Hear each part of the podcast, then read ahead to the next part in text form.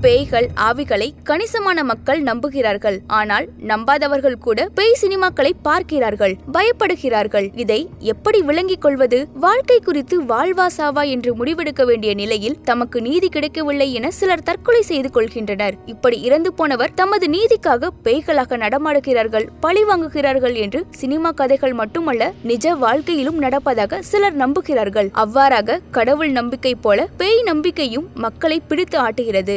பேய்களுக்கும் நவீன சாலைகள் வாகனங்களுக்கும் என்ன தொடர்பு? பெர்முடா முக்கோணத்தில் கப்பல்களும் விமானங்களும் இன்றும் மாயமாக மறைந்து போவதை சிலர் நம்புகிறார்கள். அதே போல இந்தியாவில் சில சாலைகளில் பேய் நடமாட்டம் இருப்பதாக உள்ளூர் மக்களும் அந்த சாலைகளை பற்றி கேள்விப்பட்டோரும் நம்புகிறார்கள். இதற்கு தோதாக இந்தியாவில் சாலை விபத்துகளில் இறப்போரின் விகிதம் அதிகம். அதற்கு மோசமான சாலைகள் சாலை விதிகள் பற்றி விழிப்புணர்வு இன்மை குடித்துவிட்டு வண்டி ஓட்டுவது என பல காரணங்கள் இருக்கின்றன. இருந்தாலும் சில மர்மமான சாலைகளில் இத்தகைய விபத்துகளுக்கு பேய்களே காரணம் என்று மக்கள் நம்புகின்றனர். அத்தகைய சாலைகள் சிலவற்றை இங்கே காணலாம்.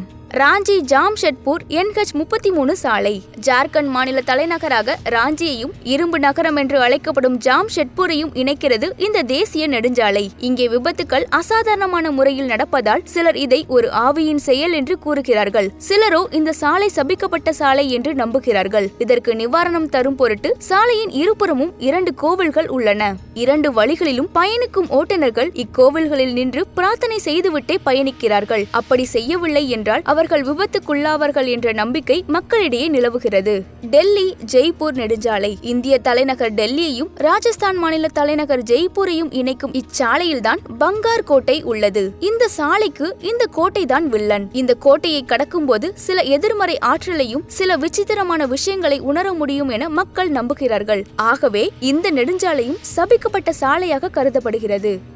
சத்தியமங்கலம் வனவிலங்கு சரணாலயம் தமிழ்நாடு. சத்தியமங்கலம் என்றாலே நமது நினைவுக்கு வருவது சந்தன கடத்தல் வீரப்பன். தற்போது வீரப்பன் கொல்லப்பட்டு விட்டாலும் வீரப்பன் குறித்த கதைகள் இங்கே மிகவும் பிரபலம். இப்பகுதி முழுவதும் வீரப்பன் சுற்றி திரிந்த பகுதி என்பதால் வீரப்பன் கதைகளை அறியாதோர் இங்கு யாரும் இல்லை. சுற்றுலா பயணிகள் வந்தாலும் அவர்களுக்கும் இக்கதைகள் போய் சேருகின்றன. இங்கே சாலையில் செல்லும் போது மிதக்கும் விளக்குகளை பார்த்ததாகவும் அந்நியர்களின் அலறல் சத்தம் கேட்டதாகவும் மக்கள் கூறுகின்றனர். ஆனால் இதே சாலையில் குறுக்கும் நெடுக்காக ஆங்காங்கே யானைகள் உள்ளிட்ட காட்டு விலங்குகள் நடமாடுவது வழக்கம். ஆனால் விலங்குகளுக்கு இல்லாத பேய் பயம் விலங்கு இனத்தைச் சேர்ந்த மனிதர்களுக்கு இருப்பது ஒரு நகைமுரண் காஷேடி காட் மும்பை கோவா நெடுஞ்சாலை. இந்த சாலை இரத்தவரி பிடித்த மந்திரவாதிகள் நடமாடும் சாலையாக நம்பப்படுகிறது. மந்திரவாதிகளால் தமது உடலில் கீறல்கள் காயங்கள் ஏற்பட்டதாக பாதிக்கப்பட்டவர்கள் கூறுகிறார்கள். முக்கியமாக இந்த சாலையில் செல்லும் போது வாகனங்கள் திடீரென நிறுத்தப்படுவதாகவும் வாகனங்களில் உள்ள அசைவு உணவுகள் காற்றில் மறைந்து விடுவதாகவும் ஒரு நம்பிக்கை மக்களை பிடித்தாட்டுகிறது. குறிப்பாக இந்த நெடுஞ்சாலையில் இருக்கும் காஷேடி காட் பகுதிக்கு செல்லும் போது அசைவு உணவுகளை எடுத்துச் செல்லக்கூடாது என்று ஒரு நம்பிக்கை நிலவுகிறது. இதனால் இந்த பகுதியில் உள்ள சைவ உணவகங்களில் கூட்டம் அலைமோதும் என்பது உறுதி. டெல்லி கண்டோன்மெண்ட் சாலை புதுடெல்லி. இந்த சாலையில் கொஞ்சம் பழைய வகை பேய் நம்பிக்கை நிலவுகிறது. பழைய தமிழ் சினிமாக்களில் வெள்ளை சேலை அணிந்த பெண் பேய்களை பார்த்திருப்போம். நள்ளிரவில் அவர்கள் நடமாடுவார்கள் பாடுவார்கள் கத்துவார்கள் பயமுறுத்துவார்கள். அதே போல் இந்த நெடுஞ்சாலையிலும் வெள்ளை சேலை அணிந்த பெண் ஒருவர் நடமாடுவதாக அப்பகுதி மக்கள் நம்புகிறார்கள். இதனால் உள்ளூர் மக்கள் இரவு நேரம் வாகனம் ஓட்டுவதற்கு அஞ்சுகிறார்கள். இந்த இந்த வெள்ளை சேலை பார்த்து வாகனங்கள் நிற்கவில்லை என்றால் அதே வாகன வேகத்தில் அந்த பேயும் ஓடத் துவங்குகிறது என்று உள்ளூர் மக்கள் பயமுறுத்துகிறார்கள்.